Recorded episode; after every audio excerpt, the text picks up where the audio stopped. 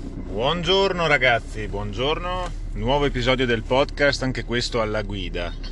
Oggi voglio parlarvi di qualcosa di un po' più eh, tecnico rispetto a quello di cui vi ho parlato nelle puntate precedenti, vi voglio parlare del mio portafoglio eh, Golden Butterfly modificato.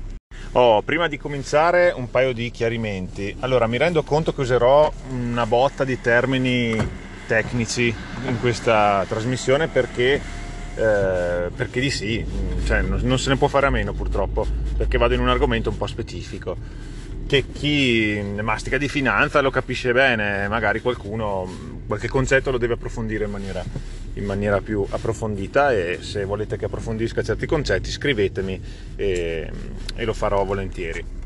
E l'altra premessa molto importante questa è un disclaimer tutto quello che vi dirò è frutto della mia esperienza e della mia pratica questo, nella gestione di questo portafoglio. Non è assolutamente, ragazzi, non è assolutamente un incitazione a, a, fare quello che faccio io, non è un, un, invito ad investire, assolutamente. Se non sapete quello che state facendo, ragazzi, lasciate perdere perché si perdono soldi. Si possono perdere un mucchio di soldi senza neanche sapere come. Quindi studiate, studiate, quando avete finito di studiare, studiate ancora e confrontatevi con chi ne sa più di voi per imparare. E proprio su questa ultima frase, cioè di confrontarvi con chi ne sa più di voi, eh, parto e parto raccontandovi di questo mio portafoglio Golden Butterfly modificato per investitori europei. Se non sapete cos'è un portafoglio Golden Butterfly, eh, bisogna partire dal portafoglio All Weather. Eh, L'All Weather è un portafoglio creato da Ray Dalio in un'intervista con Tony Robbins nel libro di Tony Robbins Money Master the Game, che vuol dire che in italiano è tradotto soldi domina il gioco, mi pare questo è un ottimo libro per partire a capire un pochino come funziona il mondo della, della finanza personale se non, se non avete mai se non ne sapete nulla.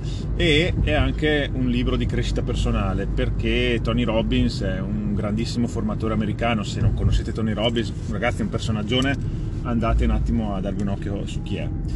E, bene lui intervista Ray Dalio e Ray Dalio è uno dei gestori di uno dei più grandi hedge fund eh, al mondo. Un hedge fund è un fondo che gestisce eh, masse patrimoniali importanti per conto di clienti tendenzialmente facoltosi, ci sono chip d'ingresso dai 500.000 euro in su e con degli strumenti che gli altri fondi non possono, non possono utilizzare eh, come leve, futures in, in quantità magari eh, importanti e così via.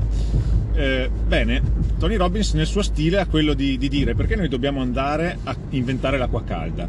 Eh, cerchiamo di copiare dalle persone che già hanno avuto successo. Se uno è molto bravo a fare qualcosa e chiedo a lui come si fa, sicuramente me lo saprà, me lo saprà dire. Poi sta a me farlo naturalmente, però non devo inventare l'acqua calda.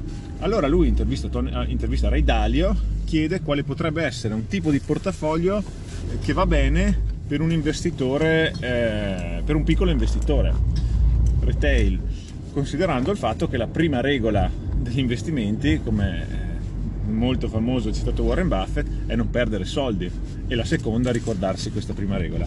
Quindi ecco che lui intervista Ray Dalio e Ray Dalio eh, crea questo portafoglio all weather eh, L'All Weather è un portafoglio che, come dice il nome, può, può resistere a tutte le stagioni dell'economia. Redaglio individua quattro stagioni possibili dell'economia. Adesso non vado troppo nello specifico perché altrimenti poi devo spiegare ogni singolo termine contenuto in queste quattro stagioni, ma in buona sostanza questi quattro scenari ehm, hanno delle caratteristiche che vanno a premiare alcune asset class e a penalizzarne altre. Quindi con il mix di queste asset class e con una visione naturalmente di portafoglio, non di singola asset class, ehm, questo portafoglio nel tempo, passando per le varie stagioni dell'economia, riesce a dare un rendimento eh, costante anche nei momenti, cioè più che costante, positivo o, o, o poco negativo, anche nei momenti di maggiore tensione del, del, del mercato tutto bellissimo, tutto perfetto, naturalmente sta parlando ragazzi un, un'istituzione in, materia, chi sono io per dire il contrario, quel libro è stato scritto nel 2014, sono passati sette anni e nel frattempo è successa una cosa che non si era mai verificata prima nel mondo della finanza, o perlomeno per periodi così lunghi, e cioè le obbligazioni con tassi sottoterra, tasso zero o anche, o anche sotto zero, no? lo sappiamo.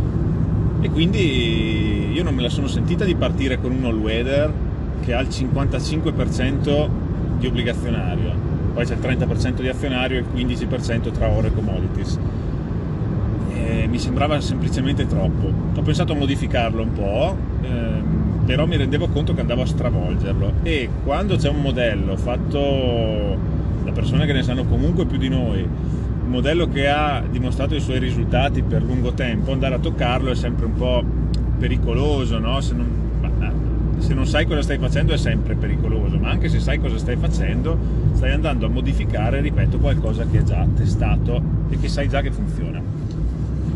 E allora sono andato a ricercare un, un altro tipo di portafoglio che eh, però avesse la stessa filosofia dell'all weather, cioè cercare eh, protezione eh, e, e rendimento in tutte le stagioni dell'economia. E la cosa che più assomigliava all'all weather ma con un carattere un po' più grintoso, diciamo così, perché ha più esposizione sulla parte azionaria, è il Golden Butterfly. Il Golden Butterfly che è composto per il 20% da oro, 40% azionario e 40% obbligazionario. Poi le asset class a loro volta si scompongono in altre sotto asset class. E delle, quelle del, dell'all weather non le dico neanche, queste del, del Golden Butterfly per l'azionario abbiamo un 20% di small cap americane, un 20% di eh, large cap, o, quindi blue chip americane, il 20% di bond a medio termine e il 20% a lungo termine, eh, anche gli americani. Ora, mettendo insieme un po' di cose, tra le quali anche delle indicazioni di Ray Dalio su sull'obbligazionario in Bridgewater che sono uscite, se non sbaglio, ad agosto del 2020, eh, ho messo un po' assieme tutto e ho creato una mia versione del Golden Butterfly. Mm, quindi andando un attimo a toccare, pur consapevole del fatto che, come ho detto prima, toccare un modello già consolidato è sempre pericoloso, però diciamo che è un rischio che mi sento di assumermi, eh, sono andato un attimo a modificare questo Golden Butterfly e, eh, e l'ho ricreato così 20% oro 60% eh, azionario e 20% obbligazionario. Quindi ho, ho, ho, ho accresciuto la parte eh, azionaria e tolto un po' da quella obbligazionaria consapevole di, dei rischi a cui vado incontro e consapevole un po' di quello che sto facendo eh, poi Mm, mi sono un po' tolto dal country bias americano, e cioè mm, non sono rimasto solo in dollari per una serie di ragioni. Il mondo sta cambiando, eh, la Cina sarà nei prossimi anni una, una potenza mondiale eh, con un PIL, cioè già lo è, però avrà un PIL addirittura più alto degli Stati Uniti nei prossimi dieci anni. Ragazzi, queste sono delle supposizioni, nessuno sa eh, ovviamente cosa succederà domani, però questo sembra lo scenario che, eh, a cui andremo incontro e appunto ho detto sembra nel senso che non è che mi metto adesso a scommettere su questa cosa io comunque preferisco restare sui paesi sviluppati su indici world piuttosto che, eh, che entrare in indici paesi emergenti per il motivo che vi ho detto prima. Vorrei avere una certa stabilità di questo portafoglio. Se voglio fare delle operazioni eh, con un grado di rischio più elevato e investire direttamente in questi paesi lo faccio con un'altra parte del portafoglio. Però eccoci qua. Allora questa, ehm, questa considerazione mi ha portato a diversificare dalla, soli, dalla, dalla sola America e per la parte azionaria scegliere per un 30% l'indice classicone MSCI World, un, un uh, iShares, un ETF iShares eh, sul, sul uh, azionario globale, per il restante 30% un, uno small cap, però non il Russell 2000 classico americano, ma uno small cap indice mondiale e tenete conto che entrambi questi indici comunque hanno come larghissima parte il, il, il mercato americano, no? sono esposti geograficamente sull'America, il 60% dell'MSCI World circa, e anche questo small cap è sul 60-70%, perché è normale che sia così, comunque stiamo parlando del mercato più grande del mondo, no? Quindi l'esposizione in dollari c'è comunque, ma non è piena e, e si va a, ad avere un'esposizione un po' più equilibrata e bilanciata anche su altre e differenziata anche su altre eh, valute. Per la parte obbligazionaria lo schema predefinito pre- prevederebbe un'esposizione sui treasury americani a lunga scadenza e una su quella media. Anche qui cambio, cambio e sono andato sulle obbligazioni globali, sui bond globali. Eh, non sono stato sui, sui, bond dei paesi sviluppati eh, perché eh, io penso che gli ETF adesso stanno soffrendo tantissimo perché un ETF è uno strumento che non può portare a scadenza un, eh, o meglio si porta a scadenza e potrebbe anche portare a scadenza i singoli bot però eh, diciamo che non, non, può fare il cassettista come noi che comunque soldi non ne perdi in termini nominali, magari ne perdi in termini reali, non lo può fare e, e quindi con i tassi a zero è un tipo di, di, di asset class che, che, soffre tantissimo. Allora mi sono detto non vado ovviamente sugli high yield per lo stesso motivo per cui non vado nel, nell'azionario dei paesi emergenti, ma ho messo un obbligazionario aggregate, cioè prende sia il corporate che il governativo e quindi magari un, un pizzico di sprint in più, non ha high yield in portafoglio e ho preso questo ETF eh, obbligazionario aggregato. Il ticker è AGGH, non ricordo la casa, mi pare shares anche questo, ma non vorrei dire una cosa per un'altra. Questo pesa per il 20% di portafoglio, il restante 20% oro fisico, Invesco, Physical Gold, classico ETC. Ora, questa è stata l'asset allocation iniziale e che eh, voglio portare anche avanti, eh? non è che la voglio cambiare, però essendomi mantenuto un po' elastico, chi lo sa che tra tanti anni il mercato non cambi, non torni magari un po' come, come era una volta e allora aumenterò la parte obbligazionaria. Per il momento assolutamente penso che rimarrò così ancora per tanti anni. Anzi, per smentirmi subito, eh, quindi vedete, eh, devo dire una cosa, ho fatto una piccola aggiunta di eh, obbligazionario eh, di indicizzato all'inflazione.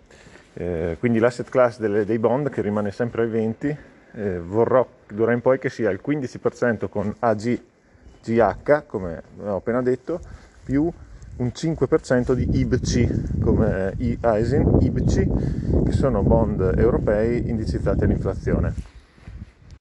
Bene, Detto tutto questo e ribadito che non è un consiglio di investimento, ragazzi fate di testa vostra, voi potete vedere l'andamento di questo mio portafoglio sul mio sito perché lo pubblico eh, ed è collegato con Google Fogli sul sito che trovate nella descrizione dell'episodio che è il mio sito io anche per oggi vi ringrazio per essere stati con me. Visitate il mio sito, votate il podcast, lasciate una bella recensione e a risentirci la prossima volta. Se volete che approfondisca e che vi racconti di più di questo portafoglio, fatemelo sapere nei commenti. Grazie e buona giornata a tutti. Ciao!